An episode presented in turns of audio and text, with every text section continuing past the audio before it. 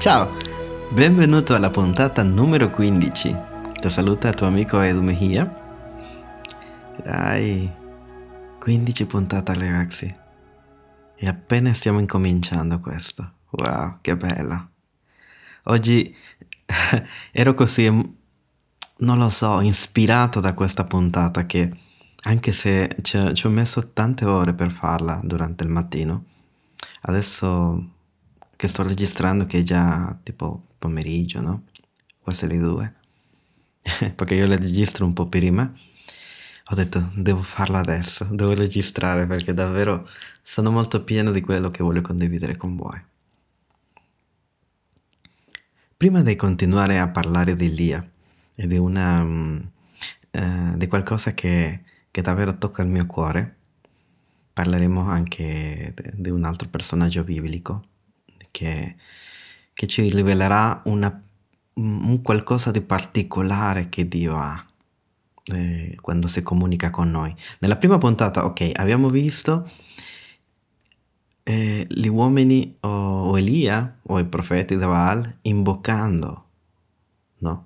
Pregando, eh, chiamando, no? Qualcosa di sovrannaturale, no? Chiamando eh, un miracolo. Però o- oggi vediamo l'altra parte, perché com'è che dall'altra parte Dio eh, si comunica con noi, cerca noi. Stavo cercando su internet eh, una parola che, vabbè, in spagnolo si, si dice subyacente, ma eh, ho trovato che in italiano è sottostante. E diceva, situato immediatamente al di sotto rispetto a una posizione presa come punto di riferimento. In linguistica, l'elemento che fa parte della struttura profonda della lingua e che non si manifesta in questa forma nella fase realizzata in superficie. Ci sono cose che se tu presti attenzione trovi qualcosa di, di più, è profondo, nella vita, nell'arte, nella gastro- gastronomia. Vedrai che non c'è un solo sapore, se no tanti sapori per una determinata cosa, o un modo di sperimentare, odori o modi di vedere. I grandi cuochi o chef, no? Devono avere allenato il suo palato per riconoscere diversi colori, di sapori e poter così giudicare. Sanno riconoscere ingredienti, quantità, la quantità che hanno messo, e cosa è venuto di più, cosa è venuto di meno, e se è andata bene, non è andata bene, se questo è più cotto dell'altro. E cosa che noi, che non siamo allenati per questo, non possiamo riconoscere, o almeno non a prima vista. C'è gente che riesce a, ad apprezzare i particolari vini, ma non, non sto dicendo di dire sì, è buono, o mi piace, o non mi piace, sino a riconoscere pure gli elementi di come viene costruito, della regione, che tipo di uva è stata Uh, usata per creare questo vino. Ricordo aver ascoltato uno dei pastori della nostra chiesa che frequento, come avevo già detto al ministero Sabaoth, e parlare di come riconosce certi vini, anche magari della regione di cui proviene, elementi particolari.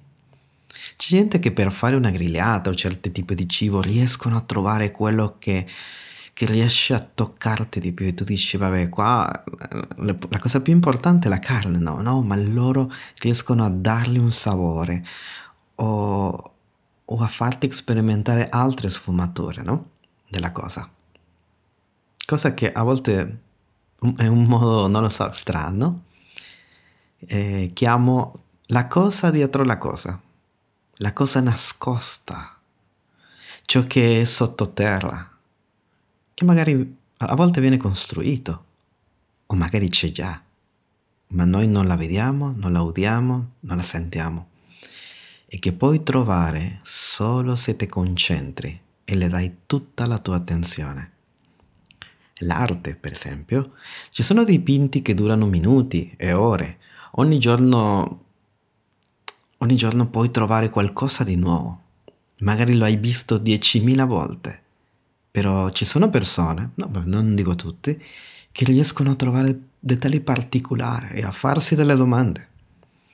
Io quando guardo i film non li guardo solo per intrattenimento, faccio caso ed esamino i dettagli della recita, dei protagonisti, eh, i gesti, l'intensità della recita, ma anche la fotografia.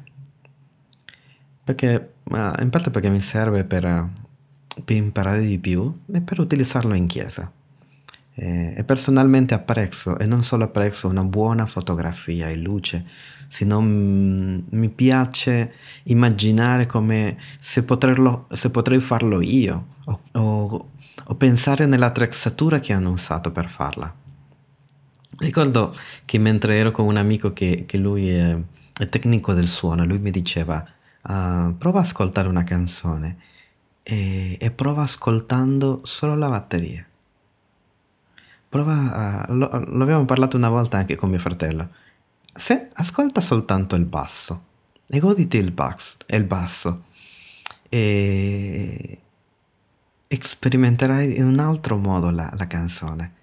C'è qualcosa di affascinante con trovarti davanti arte e tutte queste cose con una particolare qualità, perché puoi trovare che, ok, questa canzone, il bassista ha fatto un lavoro stupendo, grande, wow.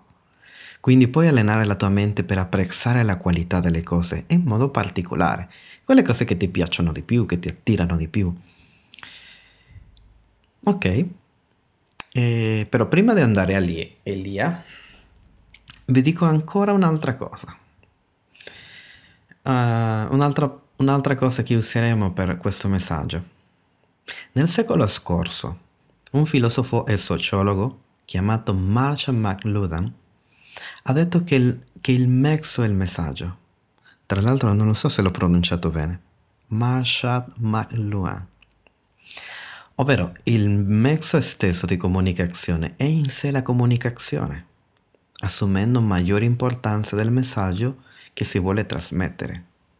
E il suo punto principale è, se siamo d'accordo o no con lui, che, che la televisione e altri mezzi di comunicazione come la radio, eccetera, eccetera, diceva che, che i nuovi mezzi riorganizzano la nostra coscienza.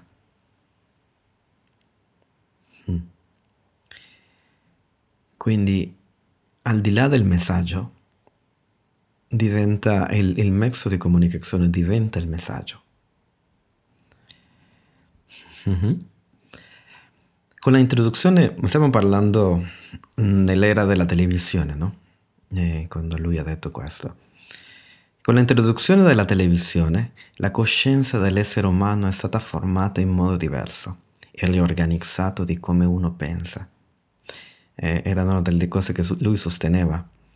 Marshall McLuhan ha, ha proposto l'idea di che come diversi mezzi o media ri- richiedono diversi tipi di attenzione, o poca o molta, e le, e le divideva così: caldo eh, o mezzi caldi come mezzi molt- che richiedono molta attenzione, o freddi, quelli che dove quelli dove magari puoi spegnere il tuo cerebello e andare e dargli il meno attenzione possibile. Cioè, cioè tu interagisci un po' con loro, però non, non richiedono tutta la tua attenzione.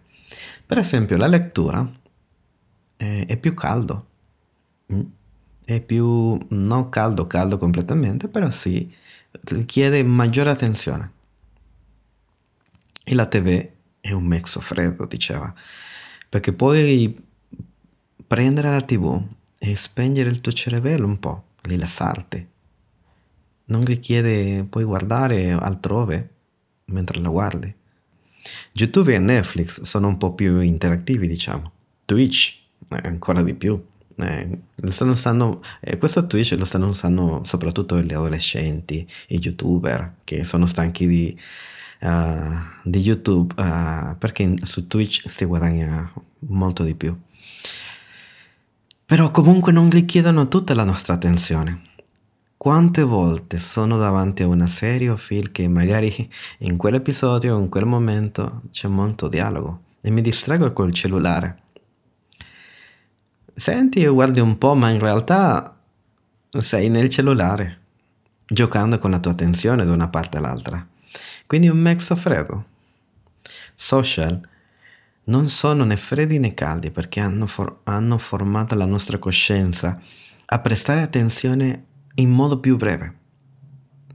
Ci sono delle statistiche che, se, che dicono che se guardi un video e non ti prendi, non ti prende l'attenzione per i primi sette secondi e scorri al prossimo video.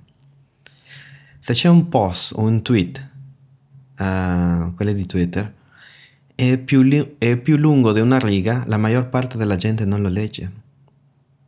Quindi pazzesco come funziona Instagram, Facebook. Nonostante questo con, con Twitter ho, ho notato che in Italia non, non è così popolare perché sembra che la gente vuole esprimersi ancora di più, quindi scrivere tanto e perciò usa Facebook. Ma mi dispiace dirti una cosa, che purtroppo la gente non legge tutti quei manifesti. Su WhatsApp io non leggo questi manifesti che mandano sui gruppi, cioè messaggi enormi, audio enormi, perché stiamo andando di, di corsa, veloce, e vogliamo il punto breve delle cose.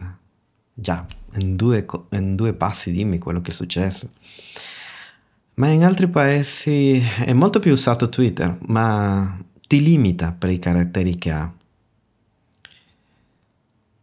Ma la nostra attenzione richiede allora che qualcuno ci urli. E Marshall Mal- McLuhan... Mamma mia, che, che cognome. Allora dichiara che non eh, che, con, che con questi mezzi freddi la tivù ci urla ogni giorno. Quindi c'è una serie, c'è una serie tivù di azione di venti minuti, mettono per esempio tanta sessualità uh, o cose di scandalo, magari una docuserie di, che parla di scandalo, di... Eh, o cose morbose, dei crimini, cioè il serial killer eh, è molto popolare su, su Netflix. E il principale nella tivù è la, è la pubblicità. Ok, devi mangiare questo, devi andare a questo posto, devi comprare questo, tu sei, tu non sei, quindi hai bisogno di comprare questo, e ti urlano di continuo. E pertanto arriva alla conclusione questo Marshall McLuhan, che non importa cosa ti urlano i media ogni giorno, se no che tu ti stai già abituando e riorganizzi la tua coscienza a prestare attenzione a solo le cose che ti urlano. Quindi diventiamo di una persona che, che presta attenzione a una che le devono urlare perché presti attenzione.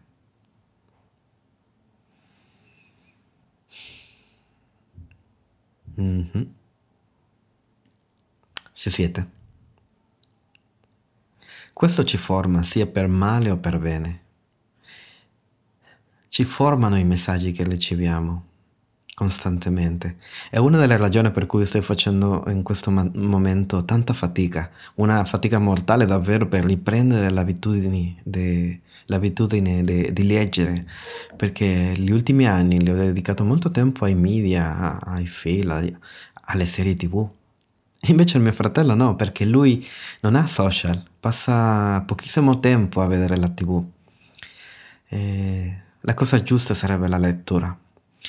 Questo ultimo che sto, questo che sto dicendo è la mia opinione, no? Però eh, credo che gli audiolibri, i podcast anche, non arrivano, non arriveranno mai al livello e al beneficio del leggere un libro. Nonostante questo faccio podcast perché credo che anche il mezzo è importante, però non sono incontro perché non lo sto facendo, no? E, e sento tantissimi podcast e audiolibri, però niente come un libro. Perché al momento che tu smetti di leggere, smetti di, di ricevere. Quindi quando tu prendi il libro, tu stai leggendo, tu stai ricevendo. E smetti di leggere il libri, del libro, e allora la tua attenzione non è più. Ma come aspettiamo che tutti ci urli, molti italiani non leggono allora. O non come una volta, anche se Milano è città UNESCO della letteratura, perché è come se c'è il bisogno di che ci urlino le cose, e abbiamo allenato la nostra mente per pensare che se è davvero buono, se è davvero rilevante, se è davvero importante, che va oltre, che spacca, che cambia la tua vita o la, le, o la qualità di vita che hai adesso, allora te lo devono dire squarciagola. Quindi il miglior film, allora, è, è quello che hai, è quello che ha i, tra, i trailer più, più fighi, più costanti, eh, più spesso le vedi, no? Che, che ascoltiamo più riferimenti, ma quello che più si, si promuove tante volte e si urla nei media, tante volte non ha tutto quello che promette, non ha lo stesso sapore di quel film buono che tu sai, che wow, che tu dici wow, che ti lascia qualcosa. Non ha la cosa dietro la cosa, non c'è qualità e non c'è profondità. Sì, ha effetti speciali, ha la battuta, un grande budget, ma è vuota, è plastica. Ha un pochino di musica degli anni ottanta e questo, l'altro, diciamo, le... dai, facciamo così, mettia... eh, i produttori, no? Mettiamole un po' di zucchero, dai, buttiamo di più, dai, dai mettiamo ancora di più, dai, così, così la gente, ah, ok. E finisci che stiamo, ricon- che stiamo ricostruendo le mappe del nostro cervello, a solo prestare attenzione a quello che ci urla dai tetti. Ma la vera qualità richiede focalizzazione per poter scoprire, per poter arrivare al, al bello, al di più. Quindi Elia, no? Che c'entra? Io sento, vedo la faccia di qualcuno, ragazzo straniero, ma che cavolo stai dicendo? Da Elia sappiamo nella Bibbia, e come spiegato nella puntata precedente, lui non si sforza per invocare Dio e confida in lui e che lui è seduto sul trono e continua a essere Dio e farà quello che lui vuole. Dio, vuoi la tua gloria? Allora il miracolo lo farai tu.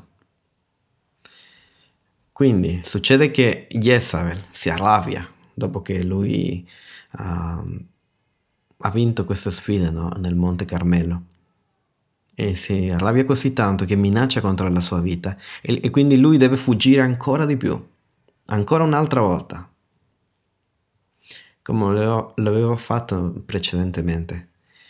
E ora andiamo alla Bibbia. Prima del Re diciannove undici dice: quando lui scappa e si nasconde in una, una grotta, Dio le dice: va fuori e fermati sul monte davanti al Signore. E il Signore passò, un vento forte, impetuoso, e schiantava i monti e spezzava le rocce davanti al Signore. Ma il Signore non era nel vento.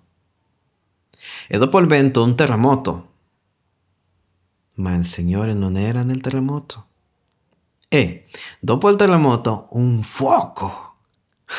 Credo che sarai d'accordo che diciamo ok, Elia presterà molta attenzione visto che poco fa hanno risposto col fuoco, no? Al sacrificio. Però dice: ma il Signore non era nel fuoco. E dopo il fuoco un mormorio. O possiamo tradurlo come sussurro di vento leggero. Quando Elia lo udì, si coprì la faccia col mantello, andò fuori e si fermò all'ingresso della spen- spelonca. E una voce giunse fino a lui e le disse: che fai qui, Elia? Quindi dove voglio arrivare con i mezzi di comunicazione, con una qualità particolare, eh, se, se prestiamo attenzione, sfumatura, dettagli, eh? Che in questo tempo noi come cristiani abbiamo una tentazione, che mentre cerchiamo Dio, magari vogliamo cercarlo nello spettacolare, nello drammatico, nello meraviglioso, e in ciò che ci urla di più. Vedete che non, Elia non, è, non, non esce di questa spelonca quando, quando c'è il vento impetuoso, uh, sì, si urla, c'era, eh, capito? Non quando c'è il fuoco, oh sì, sì, il fuoco. Non quando c'è il terremoto, ah sì, vogliamo che tremiti questo posto. Lui esce quando c'è questo sussurro. E con questo già mi viene in mente molta gente che se ne va a altre chiese, se, se ne va dalla tua chiesa perché, perché quella là ha lo schermo L E D, perché quella là ha quella musica. I profeti di Baal invocavano i suoi dei urlando, perché per loro eh, è così che, che, che, che i suoi dei si comunicano anche con loro. Quando, quindi quando i dei parlano con loro devono fare meraviglie, spettacolo. Ma il Signore sussurra. E sus- lui sussurra a Elia. Egli non c'è nel vento, non c'è nel terremoto, non c'è nel fuoco. È nel sussurro leggero. Non è nello pesante né in ciò che colpisce.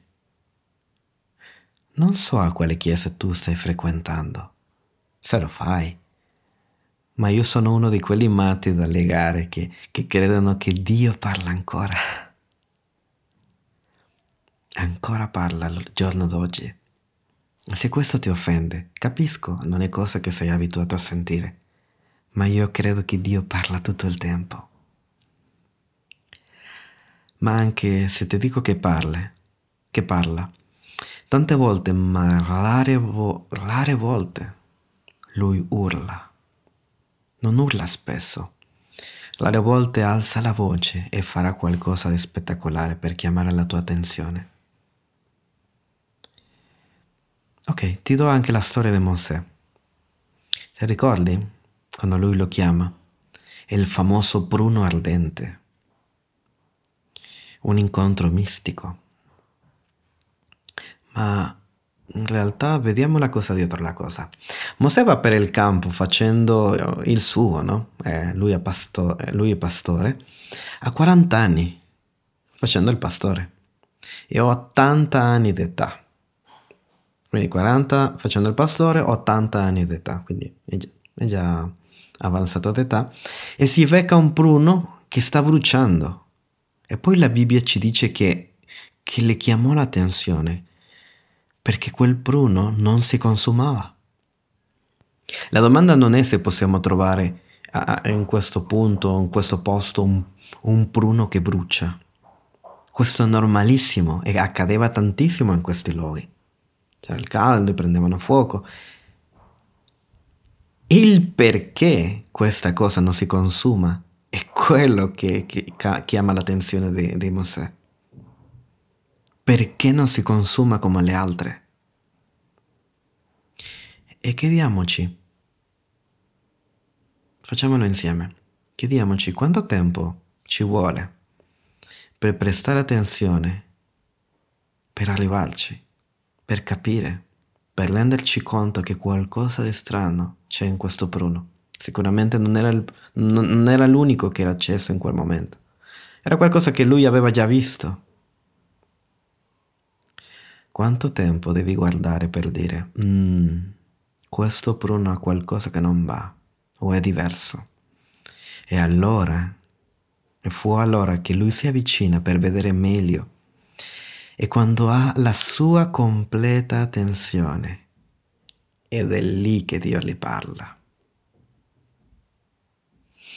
Sì, solo pensa. Tu, con tutti i segni che Dio farà tramite di lui, ma quando lui si presenta per prima volta, lo fa chiamando la sua attenzione. Quindi voglio umilmente suggerirti che, anche se tu pensi che Dio non c'è, tante volte è perché lo, noi lo cerchiamo nello spettacolo, nello meraviglioso. Non lo troviamo nel vento impetuoso e non c'è nell'incendio. Lo troviamo nel bruno che non si consuma. E l'unico modo che saprai come mai questa cosa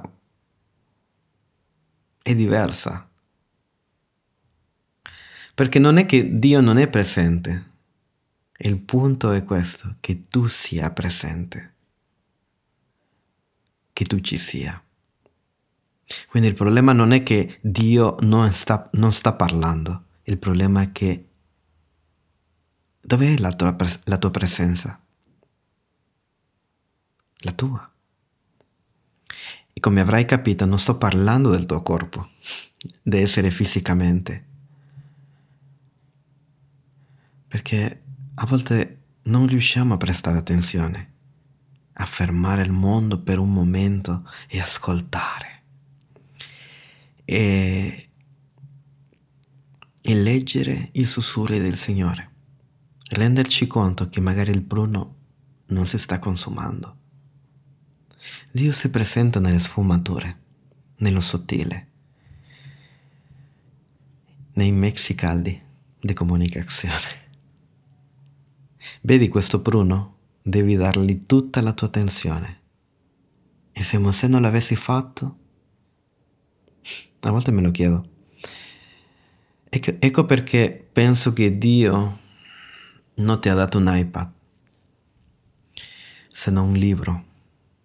Cioè, il libro fisicamente, che è la Bibbia, per darti il suo messaggio. Perché quando tu perdi l'attenzione di quel libro, allora smetti di parlarti. Forse è da molto tempo che non prendi questo libro, ma oggi è tempo di ricominciare. E cara e caro amico, ricomincia a prestare attenzione, e non solo a quel libro. Paolo, è vero, ha avuto un incontro drammatico con Dio nella sua conversione, ma il resto della sua vita lo dedicò a prestare attenzione ai sussurri. Dio ci chiama a prestare attenzione con sussurri. Dio non è nel negozio di imboccare gli uomini come si pensa di altri dei. Loro dovevano urlare con, con segnali, prodigi, perché la gente lo seguisse, eh, segui, possa seguire loro. Ed eh, i dei urlano agli uomini. Vabbè, sappiamo che erano falsi, però eh, la, la filosofia era quella, no? Che i dei do, dovevano urlare e presentarsi in modo spettacolare per avere la loro attenzione. Ma cosa fa il Signore? Cosa fa Giavet? Cosa fai qui, Elia?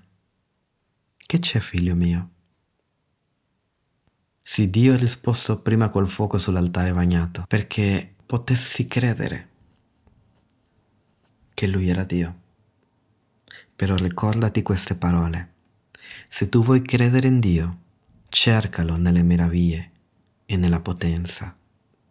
Ma se vuoi conoscere Dio, allora dovrai cercare le sue pa- pause sacre, nel Selà, nei sussurri, con molta attenzione, un'attenzione calda, e sentirai altri sapori, altri suoni, la cosa dietro la cosa, sfumature di Dio esclusivi solo per te, e perché tu possa condividere con altri. Io posso dire sì, ho conosciuto quel, can- quel cantante, oh sì, l'ho visto, oh sì, le ho dato la mano, ma è solo finché passi tempo con quella persona e che le presti tutta la tua attenzione e ascolti pax- pazientemente che inizi, che inizi a conoscere i particolari. Dio ti dice, voglio che tu conosca i particolari miei. Dietro le quinte dello spettacolo, i miei segreti, i miei misteri, ma l'unico modo è in silenzio, mentre Lui parla.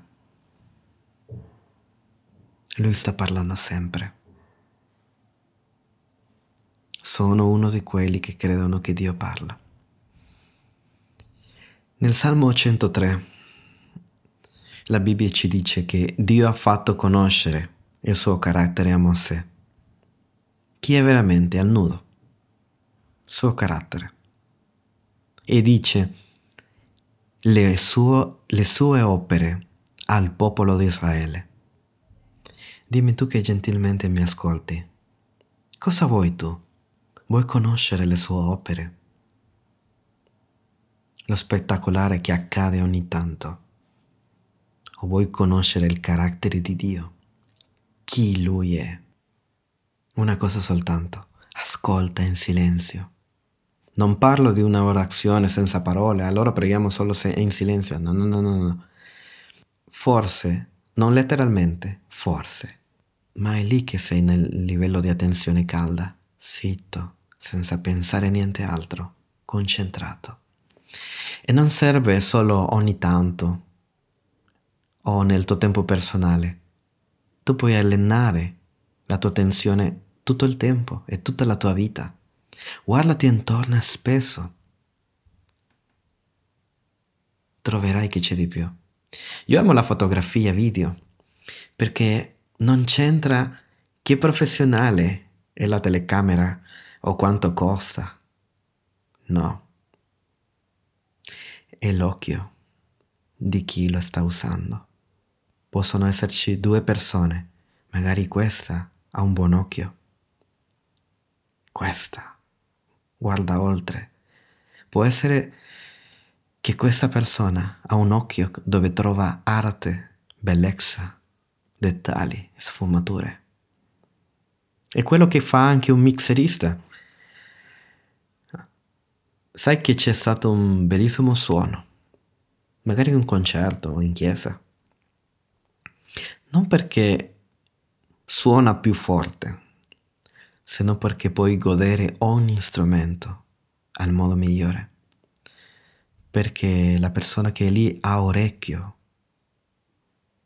per, per cui sta lavorando e sa come farti fare l'esperienza al massimo. Come un cuoco, come uno chef. Sa prendere diversi sapori, con diversi giri e modi e metodi, o, in, o nella semplicità. E quando, ti fa, o quando, e quando lui assaggia, sa ogni ingrediente individualmente e ha il potere di esprimere ciò che prova. Allora, allena questo tuo senso del gusto spirituale per trovarlo nella vita, in ogni persona che conosci, nell'oscurità di questo mondo. E sentire dietro il terremoto, il fuoco, il vento, che ti dice: che c'è Elia? Come stai?